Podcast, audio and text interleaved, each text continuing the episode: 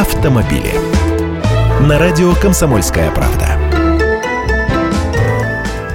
Здравствуйте, я Андрей Гречаник. Пока не началась очередная волна ужесточения водительских наказаний и повышения штрафов, Возможно, будет еще одно послабление. Арест для должников по водительским штрафам уже отменили, теперь, похоже, появится возможность рассчитаться с казной со скидкой.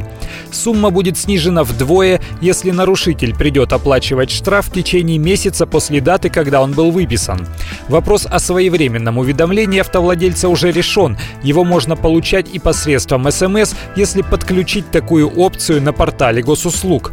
Законопроект уже внесен на рассмотрение в Госдуму и в июне 2014 года даже был принят в первом чтении, а недавно во втором чтении были внесены поправки. Например, добавят условия нарушители, решившие в 10-дневный срок обжаловать постановление, право на скидку лишается. Второе, скидка не будет действовать на штрафы размером в 500 рублей. Третье, за злостные нарушения ПДД скидку тоже давать не будут. К таким относятся управление автомобилем в состоянии опьянения, езда по встречной, повторные превышения скоростного режима более чем на 40 км в час, проезд на красный, вождение незарегистрированного автомобиля и причинение в результате аварии вреда здоровью легкой и средней тяжести.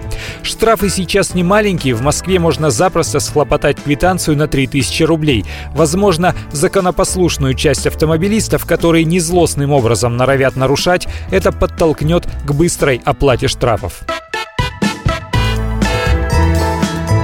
Автомобили.